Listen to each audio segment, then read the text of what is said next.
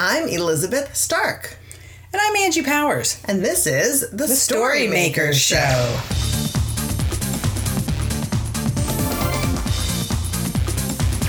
Story Makers. Today we sat down with San Francisco based journalist Heather Boerner, and she's the author of Positively Negative Love, Pregnancy, and Science's Surprising Victory Over HIV. Her work has appeared in the Washington Post, The Atlantic, The Daily Beast, The San Francisco Chronicle, and elsewhere. Follow her on Twitter at, at Heather Boerner, and that's B O E R N E R. And it would be awesome if you would review Storymakers Show in iTunes or Stitcher so that folks who'd enjoy these talks with authors, filmmakers, and other story creators can find us. Show notes and back episodes are available at storymakersshow.com. Enjoy the show so great to have you on our podcast, Heather. Yeah, thanks for having me. It's nice to be here. And so, so far, we've talked to um, novelists and filmmakers. I think that's primarily been, and so you are, I think, our first journalist. Mm-hmm. and um, and so I, I kind of wanted to start there with the kind of the word story and what that means. You went to the Columbia J School and, and before that studied journalism at Santa Cruz. So, what does this word story mean in the world of journalism and then for you specifically? Well, I mean, I started, I'm trying to think of where to start. I I started in journalism and newspapers, and so story was not important. Facts were important. It was basically the assumption was people weren't going to read more than two or three paragraphs, so you had to cram everything important at the top. And so we did, and so that makes for very inelegant writing, very short sentences. The assumption is that the readers are have fifth grade reading levels, so you just short words, short sentences, it was good for me in that it cut out all my, you know, all the adverbs, all the like unnecessary words. And it really taught me how to write, I hope, pretty cleanly so that the writing style wasn't so flowery that it got in the way of um, people following the story. But really, I mean, I got into journalism as I remember being at on UC Santa Cruz's campus and thinking about what I was going to do. And I realized that I wanted to write every day. That was my goal. Like I didn't get into it because I wanted to interview people. I was actually terrified of strangers. So it was a very strange field for me to go into. But um, I just wanted to write every day. And um, and I always wanted, like, I always wrote fiction. I wrote poetry when I was a little kid. I wrote books, like horrible books that were like modeled after Sweet Valley High, you know, things like that. And they were very much all about what the main characters owned. You know what I mean? Like this car, this dress, this whatever. Um, but I always wanted to write and I wanted to tell stories and, um, and daily newspaper journalism is not designed for that. And so I always joke that like I always I said I wanted to write every day, but I should have been more specific, you know, that I wanted to write I wanted to write something narrative. I wanted to take readers on a journey and my biggest struggle in newspapers was that there's this i don't know if i don't know if this is used elsewhere in writing but in journalism like there's this idea of a nut graph which is like your second paragraph that says here's everything you're going to learn in this story be prepared, you know? And I always loved reading like the New Yorker and things like that, where like basically you start reading and the assumption is, I'm going to take you on a journey. And I'm not going to explain to you where we're going. You're going to trust me. Right. And so it was very hard for me to break that habit of like, let me just take you on a journey. And they're like, no, no, no, slow down, back up, tell us everything that's going to happen. And it's a good way to organize your thinking so you know here are the most important things that are going to be in the story. But um, it wasn't um, it it wasn't really what I uh, wanted to do long term. And so part of the reason I went freelance 10 years ago was because I wanted to write narratively. And I got some chance to do that writing um, like long longer features for like the Sunday paper, but that's very rare. And it still wasn't really narrative. You weren't following one character from beginning to end. You were just like having more space to explain it. So um so yeah, take, it's taken me a long time to get to where I actually wanted to be, but you know, a lot of people never get to where they want to be. So and I think writing every day is fantastic. I mean, I left, I went to UC Santa Cruz just before you, and I when I left, I thought, why didn't I study journalism if I want to write every day? yeah. Once you're out of school, you know, that is a kind of a practical way to support yourself and write and yeah and you know i was thinking about it before we we got on the line like how would i explain my story and the truth is you know i um wanted to be a fiction writer, but A was scared of criticism, so I never took a, a fiction writing class because I'd heard that people get torn apart. And um, B, I come from like my parents are professional class, but you know my grandfather on one side was a plumber, grandfather on the other side was in construction. You know, working class people. You do not become an artist you know, you get a job that pays your bills and you do what you like on the side. And so I found a way to combine those two to do what I like and also earn a living. And that's why I went into journalism. Well, it also seems that the trajectory of nonfiction has also shifted. So the kinds of writing that we now consider nonfiction, you know, I was thinking of, um, gosh, what's his name? Uh, Far from the Tree Oh yeah, yeah. You know, you're Solomon. yeah, Andrew Solomon. Andrew Solomon. You're still looking at a narrative component that talks about you know individual families within the context of a statistical um, backdrop. So statistically, this is the kind of thing that happens, and here's now an individual experience within that. Right. And um, it seems like that shift has been kind of I don't know. It, it, yeah. what, what shifts do you see? I mean, there must have been so many shifts from when you started in the like sort of what like the late '90s or mid mid to late '90s. Yeah. Um, so much has changed. How has it changed, like the writing part? Well, I think that you know when I was in school, the writing that I admired was like John McPhee, who's long form, you know, and um, Tom Wolfe and um, Joan Didion. You know, I read Slouching Towards Bethlehem and was like, oh my God, I want to do that, you know? And, you know, she had one of her stories is Dreamers of the Golden Dream, which is a story about a murder that takes place in San, uh, San Bernardino, California, which is right next door to where I grew up in Riverside.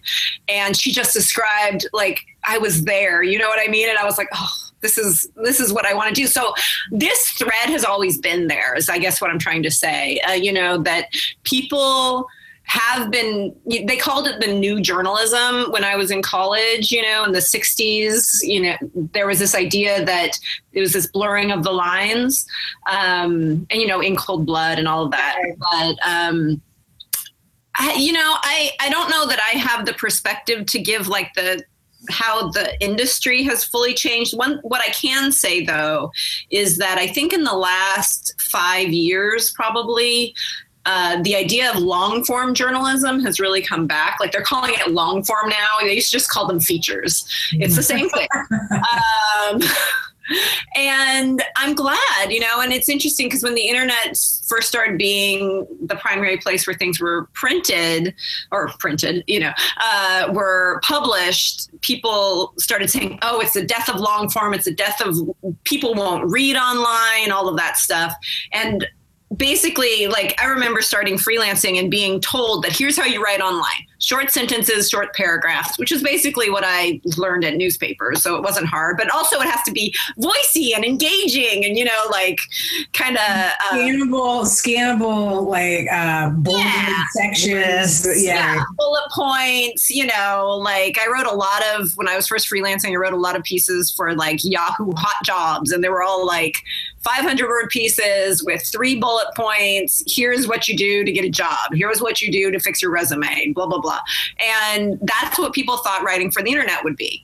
And what it turns out is that a lot of people found no, actually, people will stick with stories long term online and there are all these new newer publications now about um, that published exclusively long form and it's uh, it's really it's reassuring to me, you know. Which which also sort of brings the question you just well not just but you have your book um with the, it's like about 50 pages. Yeah, it's, right? it's a non short. Yeah, it's short, but it's, it's, it's, a long form. yeah, it's long form. It's definitely long form. When you talk about the, the process of, of sort of deciding to do that and how to get it into the world and or, you know all of that. Yeah, yeah, absolutely. So the book Positively Negative started out I had been pitching this story around since probably 2011 about this couple who had unprotected sex, even though the guy in this straight couple had HIV. And it blew my mind when I talked to this couple. I was like, what are you talking about? because, you know, I grew up with, you know, people dying left and right mm-hmm. uh, with AIDS. And, um, you know, it had been very fully ingrained in my brain to be terrified of HIV and to never have sex without a condom, right? If you're going to have sex, straight sex, never have sex without a condom. And um, so this just blew my mind. And I was like, everybody has to know about this. But I think it was a little too far ahead of its time. People were not, it didn't fit an existing narrative. And what I've found is that in journalism, if it doesn't fit an existing narrative, they don't know what to do with it and they don't buy it. So um, I'd been pitching it, pitching it for years. And then in 2012, the FDA approved this drug, Truvada, for HIV prevention.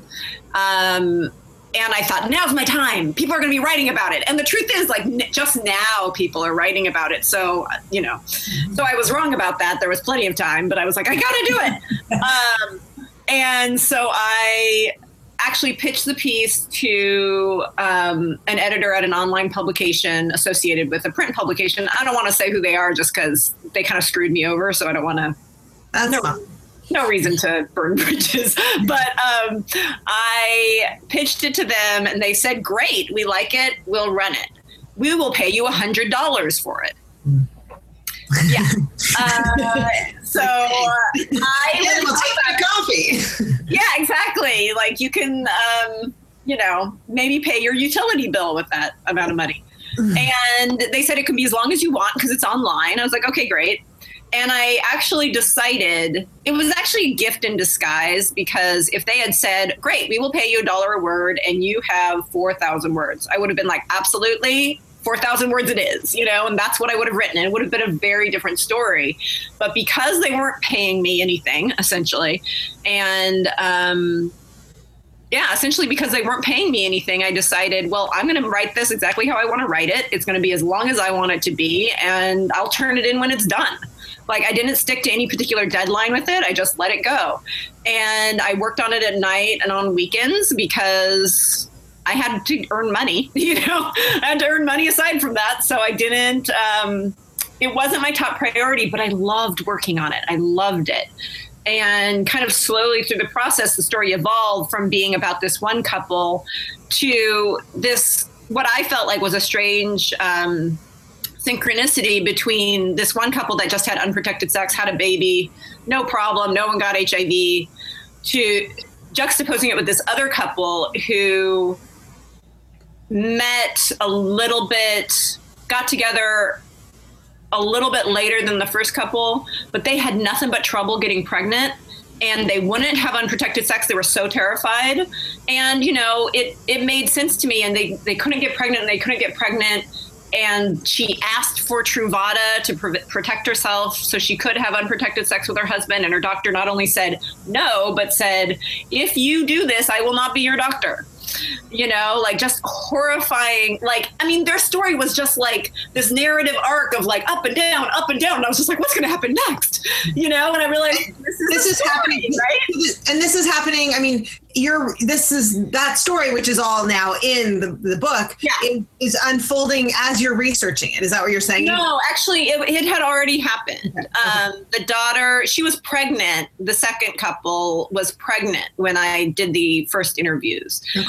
and now the daughter is like two yeah. so um, but what i had to do was what i did was recreated it i asked them and this is what I always tell people about this. Like when writers want to know how to do this, is like not every source can be the subject of a narrative book because not every subject remembers everything. Their memory is unreliable, and everyone's memory is unreliable. But you know, some people have better recall than others, and not everyone speaks in stories. Like this woman was like the perfect source because she remembered everything. She could walk me through. I felt like this when I walked in, and then I sat down on this place, and then I felt this, and then he said that, and I got so upset, and this is how I felt, and you know, and she just could recreate it for me. And you know, it's it's not newspaper journalism, so, so I had to trust her on some of it, you know. Yeah. But it's fact as far as I could confirm, right? Um, and so that's how it started. Was like these things started to evolve, and then I pulled in the piece of the research where I realized, wait a minute, what was actually happening in the science when these couples are having doors slammed in their face?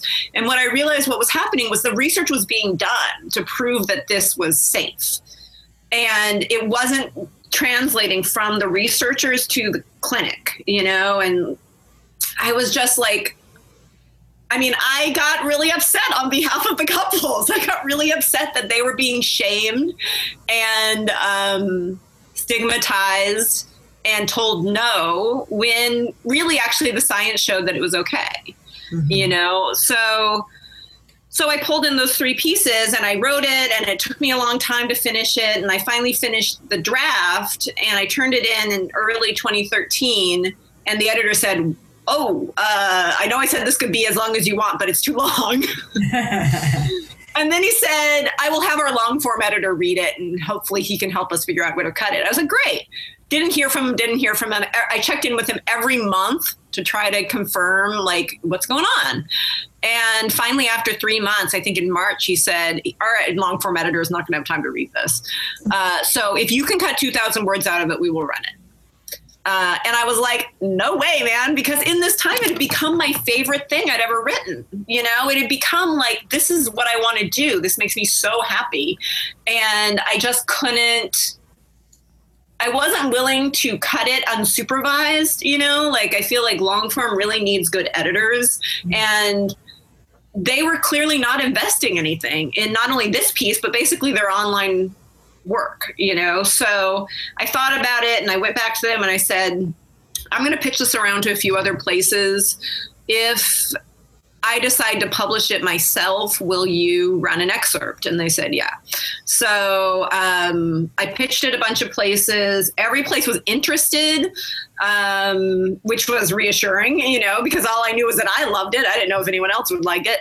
Um, and they all were interested but one place wanted to take one of the couples out and just have one couple. One place wanted it again to be shorter. Another place told me it's a great story but a it's too long and b it needs to be about more than it's about. Like it needs to have this subtext. And i thought i think you're missing it. Like i think that it's there you know? Um, and so i just kept getting like and every step of the way was an opportunity for me to decide how committed am i to this particular story as opposed to a getting paid and b um, yeah just getting it out there. What is my commitment? And every step of the way i had to really stop and think and i went slowly and i realized no this is the story that i need to tell. Mm-hmm. and i so i decided I would self publish it. So we have this like amazing new world, right? Where long form articles can be published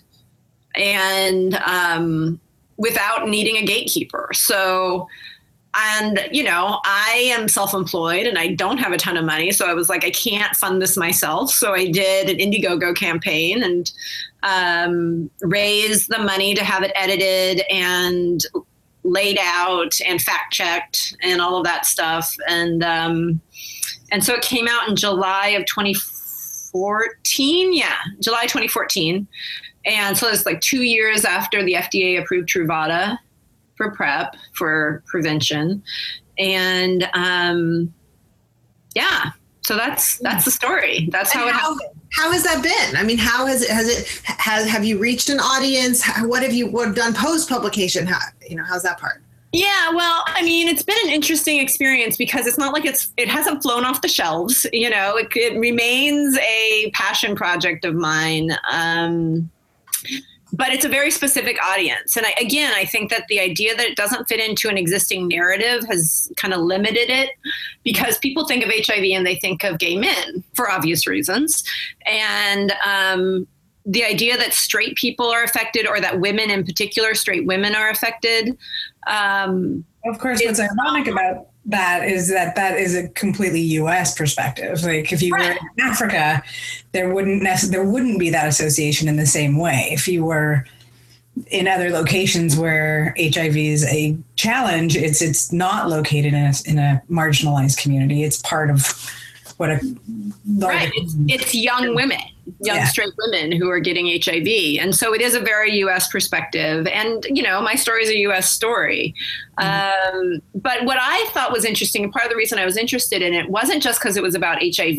In fact, it wasn't primarily because it was about HIV. It was primarily because it was about these couples' desire to have children, you know, which I felt like even my friends who have had um, like tubal ligation, so they never have to have children, have women have at some point in their life had to think, "Am I having children?" Right? That was, I thought, universal, and that I thought was. Um, the thing that could link in everyone. That I thought if women could give themselves sorry, I hope you don't hear that buzzer, but um, my laundry's done. Uh, oh, good. Uh, working at home. So um, I uh, I thought if I could, if people could suspend their disbelief long enough just to start reading it, they would probably relate to these couples. Um, the problem is that people don't suspend their disbelief, and so what I found is the people who have found it need this story you know that for instance when i did the indiegogo campaign someone contributed like i had all you have all these different perks that you give people right? And one of them i thought no one would do but um, this woman gave me $200 so she could speak to me on the phone. And i thought that was hilarious because i speak to people on the phone all the time for free. But um, I was thrilled, of course, and I spoke to her, and it turned out she was located in Japan with her husband. Her husband had acquired HIV, and um, she wanted to have a child, and no one. She had no one to talk to. Wow. know so what we what we know now the cdc just came out i think last month with a report saying that basically almost as many straight women as gay men could benefit from truvada which means that there are almost as many straight women as gay men who need to hear a story about prevention Yeah. and about their options you know and sorry Yeah, no, just yeah. Yeah. And so there is actually a larger audience for this i think that the where i had a limited vision and if i were to update this story i would make this change is that the real group that's at, in need of this story are african american women mm-hmm. and my story is two straight white couples and so that's a that's a limitation of my story But what about the woman at the end? Yeah no she's uh, she's white Oh, interesting. Yeah, she's married to a black man, but she's white, and um, so there's a whole other layer to that. And so, so to answer your first question, the reaction to it from the people who need it has been really um, effusive and strong, and it feels like it has contributed something. And even for the couple that used Truvada to have their baby, I, I use a pseudonym for them in the book, Poppy and Ted the publication of the book changed their lives changed their lives in a way that i'm super grateful to have been a part of that they you know the husband's not out to anyone about having hiv that's why they're anonymous in the book. And he felt in doing the promotion of the book i did twitter chats and um, i did all sorts of stuff for it. And he like kind of lurked in the background of these twitter chats and and i texted with poppy afterwards. I said how was it for you? And she said oh my husband texted me and said we should tell everyone you know? And they didn't and that's fine. But you know it seems to be breaking some of the stigma and shame for Yeah. these couples. And i think if it doesn't do anything else it's fine. Yeah. know? Of course, I want everyone to read it, and I think that if people gave it a chance, that they would relate to it. But you know, can't control that. um, and the other thing that happened after the publication of the book was that in order to promote it, I started writing articles for newspapers so that at the end they would say, Heather Boerner is the author of Positively Negative, you know? So I started writing, I wrote a story for the Washington Post about um, Truvada.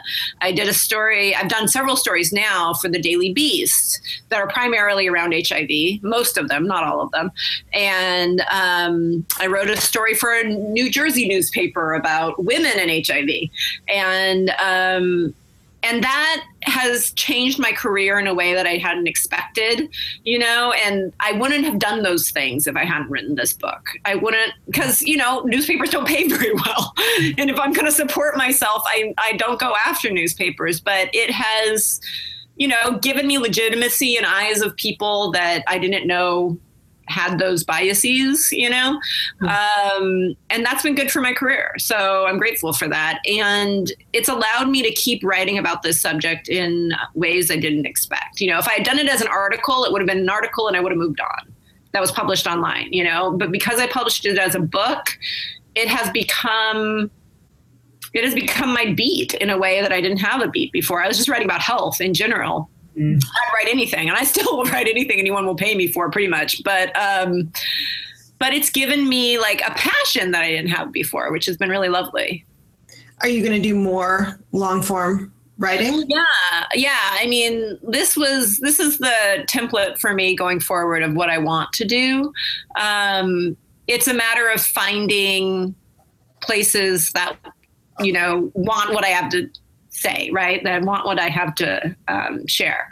And so I'm working on a piece, hopefully.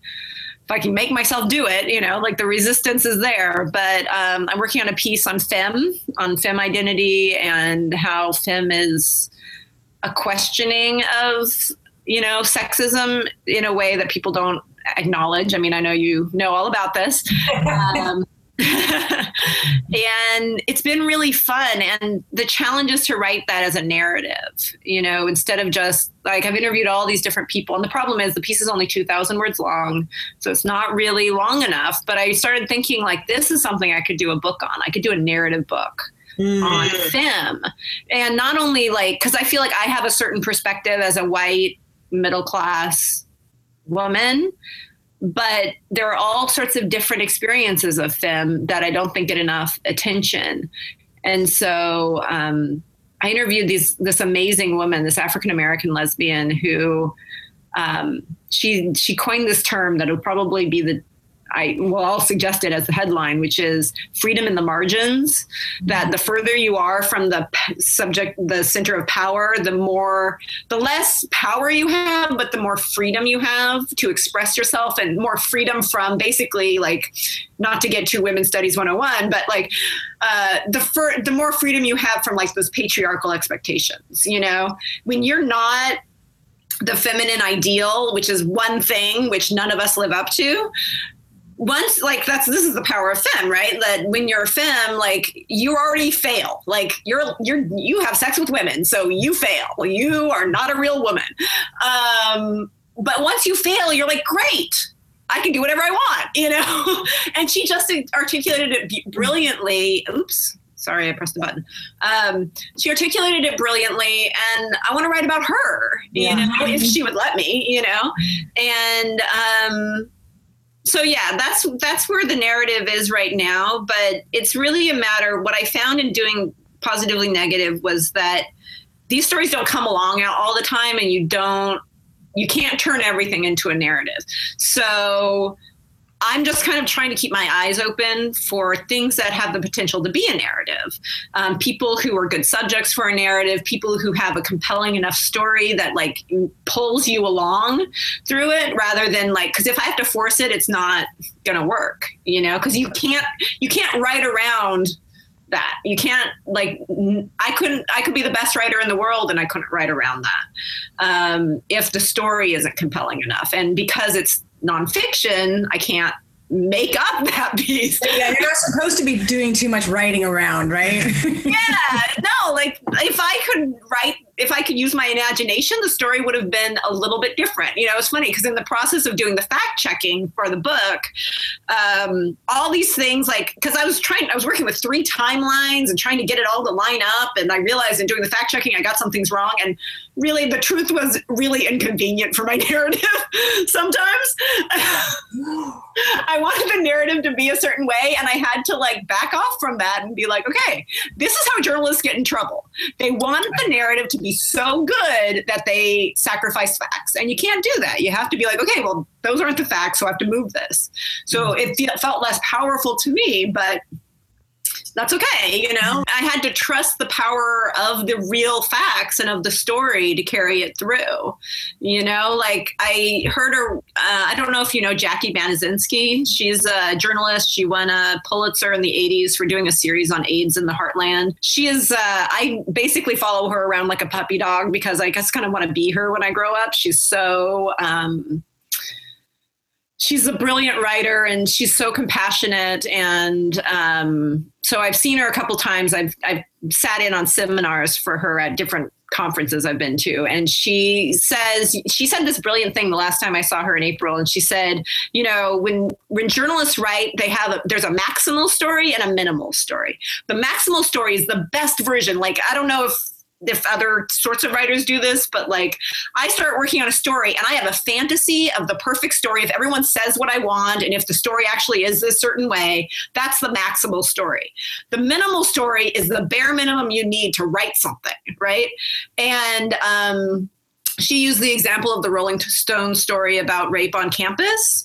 And I have very strong opinions about that piece. But um, she said what she thinks her opinion was, and this is my recollection, so apologies to Jacqui if I get it wrong, but her perception was that what the writer did is she went into this with the idea of the maximal story and she was committed to that maximal story despite the facts right? And so she sacrificed her reporting you know the source asked her not to interview anyone else and you can't really agree to that you know? And so she was committed to the maximal story and what she said was if she had just gone with the minimal story that would still have been a really good story you know? And so i have to practice like humility in that because you know writers were grand i don't know i can't speak for everyone but we're grandiose and we want you know fame and fortune and we want approval and we want someone to finally tell us that we're good at this, right? Because you toil alone in a room and you're like, I think it's good. I don't know if anyone else thinks it's good, you know? And that's what I have to be committed to is telling the real story rather than the maximal story. And it's a, it's actually a practice I have to work on is, you know, letting the story be what it actually is. And I think that, you know, we've seen in the last few years that a lot of writers, they're too seduced or too tempted by the maximal story to surrender to the reality. And so i wanted to ask you if you could talk for somebody who wants to do this kind of writing. And there are kind of three three parts to this question.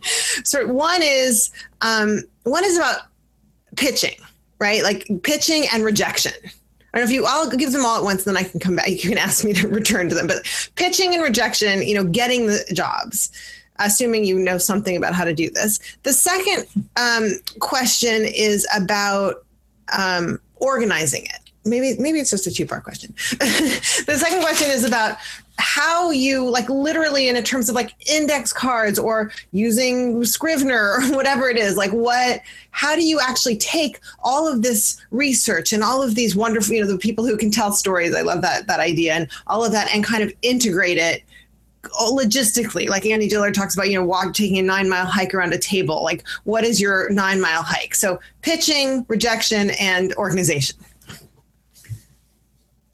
and don't forget to unmute yeah, I am muted. Okay. Um, yeah. Okay. So let's see. So pitching, pitching is um, hard for everybody. It's hard for me. And my the way I think about it is I try to be lighthearted about it and joke about it. Which my joke I make is that basically no matter what I do, fifteen percent of my pieces sell. You know, and I always joke that like you ha- there are so many things that have to do with the piece selling that has nothing to do with you. Like i always joke like an editor has to be the pitch has to arrive at the right part of the publication cycle. They have to be sitting at their desk. The light has to be hitting them the right way. They have to have the right amount of caffeine in their system you know like they have to have like not had a fight with their boss the day before. I don't know. Like they have to have had enough sleep. You know all these things that have nothing to do with you that you can't control. So all you can do is just do your best. And so when I, I mean, I don't pitch as much anymore as I once did. I, when I was newly freelance, I pitched all the time and I pitched, I actually had a goal because I was trying to build my business of pitching like 10 pieces a week. That's a lot of pitching. Um, and it was really what I was taught because I took a business planning class when I first started freelancing because, you know, no one teaches writers how to run a business. Um, I see the nods. Yeah. Um, that said uh, that taught me and really like took some of the pressure off of me that was basically like pitching is a numbers game if you keep pitching you will sell pieces like but you have to not give up before something sells and when as i think both of you know i uh, i was a business coach for journalists for a while and um, I would work with people who it was so hard for them to write a pitch that it had to sell in order for them to justify the time commitment to it. And what I always said to people, and it didn't really change how people felt, like the feeling of anxiety and of like pressure on the piece on the piece to sell is, not something that I think is um, controllable with facts. But um, what I would always say to them is pitching is part of your unpaid labor, and about half your time is spent doing stuff that you don't get paid for. It's invoicing, it's uh, clearing your email, it's responding to people, it, and it's and it's pitching, it's querying. So, like when you freelance, the way you pitch is you do one interview, maybe you pull in research from somewhere, and so there is an investment of time in a pitch. So you have to. Um, you have to be willing to just know that you know if you think of that as throwing your time away you will not be able to pitch you know and then you won't get and what i try to tell people is i try to encourage them to say um, that it's not a waste of time because pitching is about doing the work you love. So, like, if you're lucky, like, I have clients who come to me now and say, Will you write this piece for me? And so I don't have to pitch them. You know, a lot of my clients just come to me and say, Will you write this feature for us? I was like, Okay, you know, great. Um, but the downside the good side of that is that for me like i find one of my strengths is that i can i can sort of get myself interested in just about anything and it's a creative exercise for me like what's interesting about this topic um, but if i want to do stuff i really care about i have to pitch it no one's going to pitch positively negative to me and ask me to write it. That has to come from me. So, um, the advantage of pitching is that you get to do stuff you actually like. And then the other thing that I think people struggle with, that I've seen people struggle with with pitching, is um, they think they think of it as marketing and they think of marketing as lying. And if you think that basically you're spending your time lying to people and you're doing something dishonest, you won't do it. So you have to be willing to see it in another way. You have to be willing to at least pretend that that's not what you're doing. And what I realized for me is that I love my work. I love what I do, and I love the um, the stories that I write. And so, what I'm not I'm not trying to sell them a bill of goods. Like I think people think of pitching as like selling a used car. I'm not trying to sneak like a car problem past you, right? I'm trying to write something that I think is interesting and that might help your readers, right? Like so the other piece of it is not thinking about it as selling this particular pitch. It's about building a relationship with an editor. It's about finding a good fit with editors. I have editors now that I've had for, you know, seven or eight years. And that's because the pitches didn't necessarily sell, but um, they thought I was close enough to what they were looking for that they gave me a shot and they they gave me something to write. And um, so it's building relationships and it's it's really about finding the right fit for your piece. So you know, a lot of the things that I'm interested in writing about are put women at the center of what they uh, of the story and i find that that's a hard sell sometimes because a lot of editors are men and even if they're not men like that's not the priority of most publications like you know i have my little axe to grind which is that i think that if if I had been a man writing positively negative, it probably would have sold. Um, and also, I think that you know, I had a friend of mine read my book and blurbed it. And and he I said I got together for lunch with him and he's I said honestly tell me what you think of it. Like he gave me a great blurb but what do you think? And he's like I didn't relate. So like there are some things that are unique to women's experiences that men just don't get. Not all men obviously but um but yeah. So my stories tend to be a hard sell you know?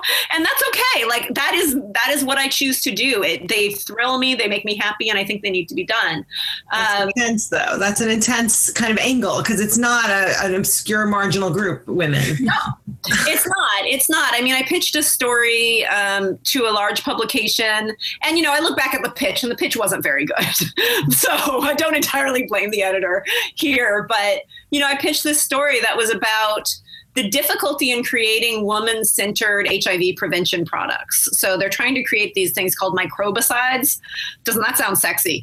Um, and like multi purpose technology, which means um, something that can both prevent HIV and prevent pregnancy. And it's really difficult because you have to maintain the the flora of the vagina, right? And so the minute I say the word vagina, a lot of people go, "Nope, forget it," right? And um, I pitched this story, and the science is really interesting. I don't totally understand the science yet, but if I did the story, I would understand it. Um, and I pitched it to this guy, and I think that my approach to it rubbed him the wrong way because I think women understand, straight women understand, or women who have sex with men anyway, even if they're not straight, understand that, you know, sperm is not really, you know, it's something to be protected against.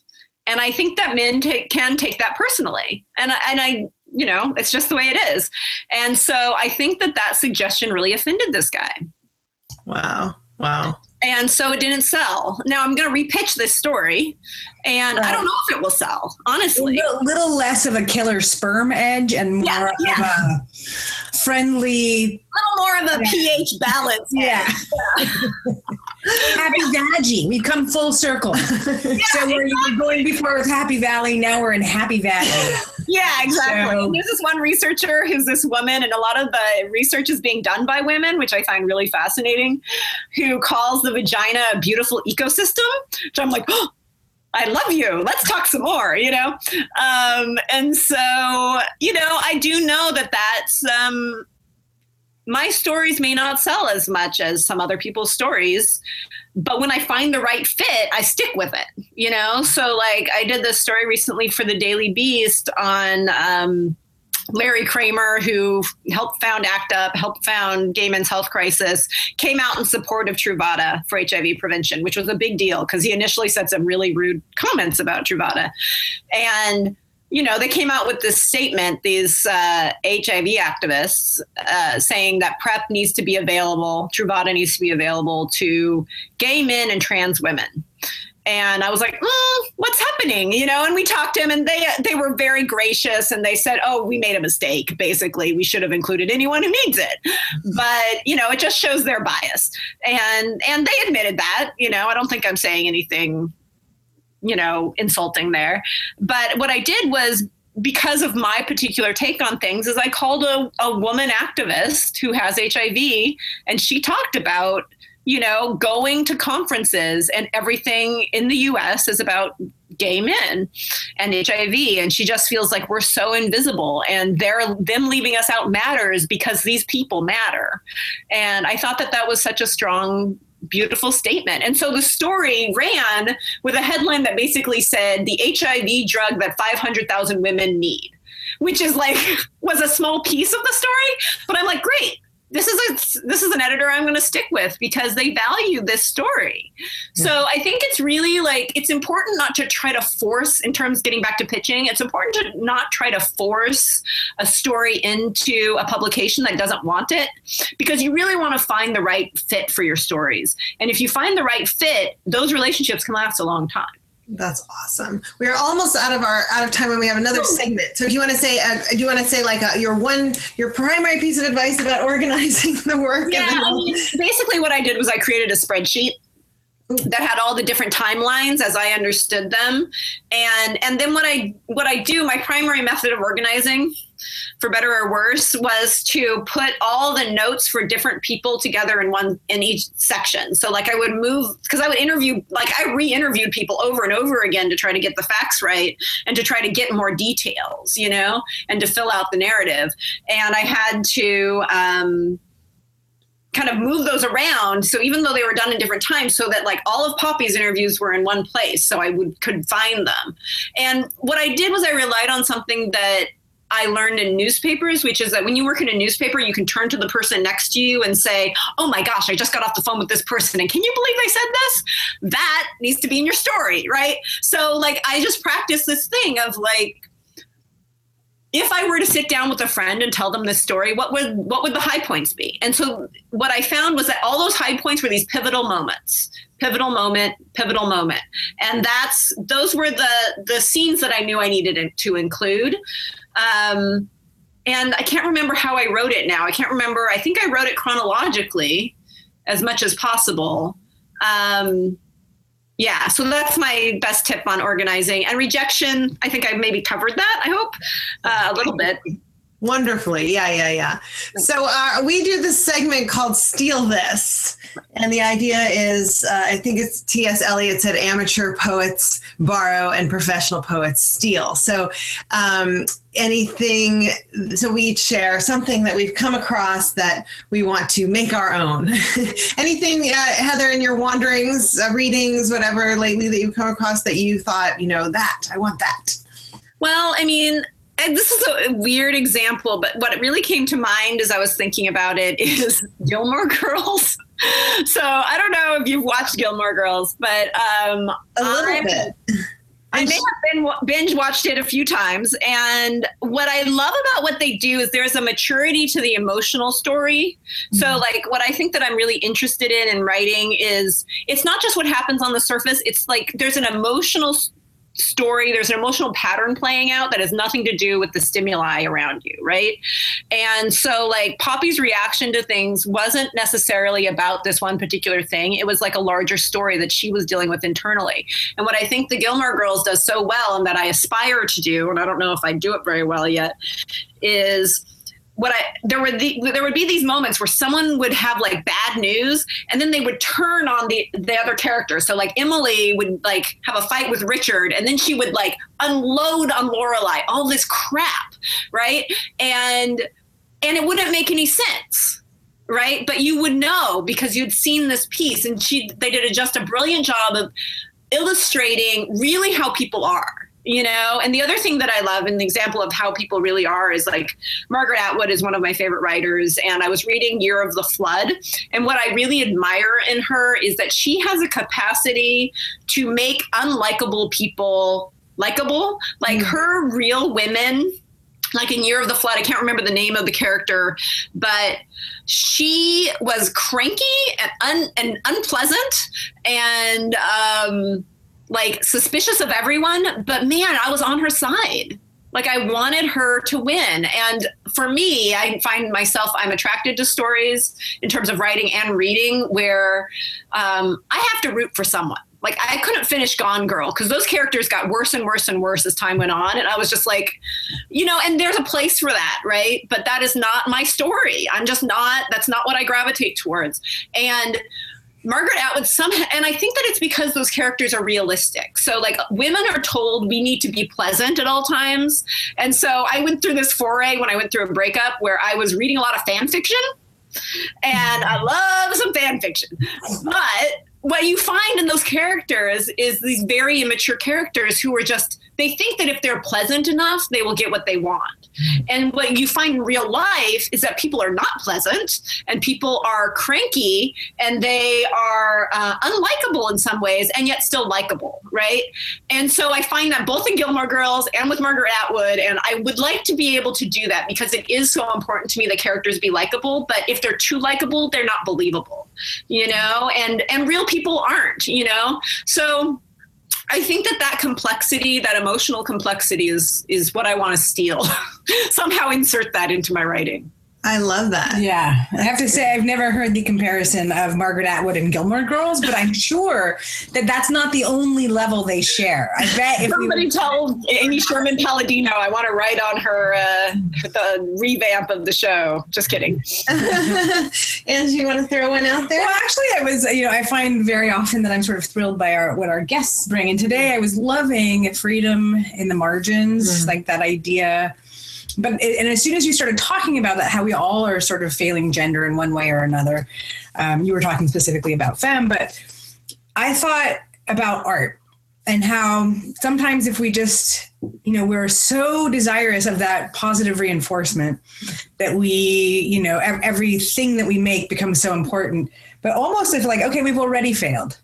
Like if i can just start with this project has already failed somebody then i can loosen up and maybe do the thing that i'm more interested in doing Mm. and kind of being able to say like okay yay failure in this other way what is the liberation of failure so i'm going to take that and thank you for that. Well, you can thank my source. I'm going to attribute it to her, and I'm I'm upset that I don't have her name in front of me, so I apologize. But yeah, well thank you source and Yeah. you can just cut that in when you get the name i will just cut in thank you there you go Uh, yeah, I feel really. I also feel really inspired by this conversation, and especially the the numbers game. You know, I think that's a really um, that's just such an important piece, and uh, you know, and and and what you talked about. Nobody teaches writers how to kind of run a business, and you and you have to do that, and you have to somehow separate the the creative part and, and protect it and separate it from the other part where you're going out there and like boing boing boing things are bouncing back to you right? So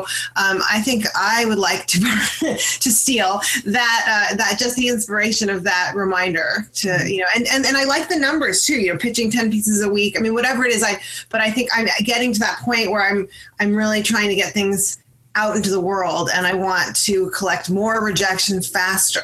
Hmm yeah, absolutely. Uh, Heather, will you tell people how they can find you? Yeah, you can find me on. I'm not on Twitter a whole lot, but I do have a Twitter handle, which is at Heather Boerner, B O E R N E R. Um, let's see. The website for the book is www.hivlovewins.com. And um, the book has a Facebook page, which is a great place to find me. So just look up Positively Negative on Facebook. So those are probably the best ways to reach me.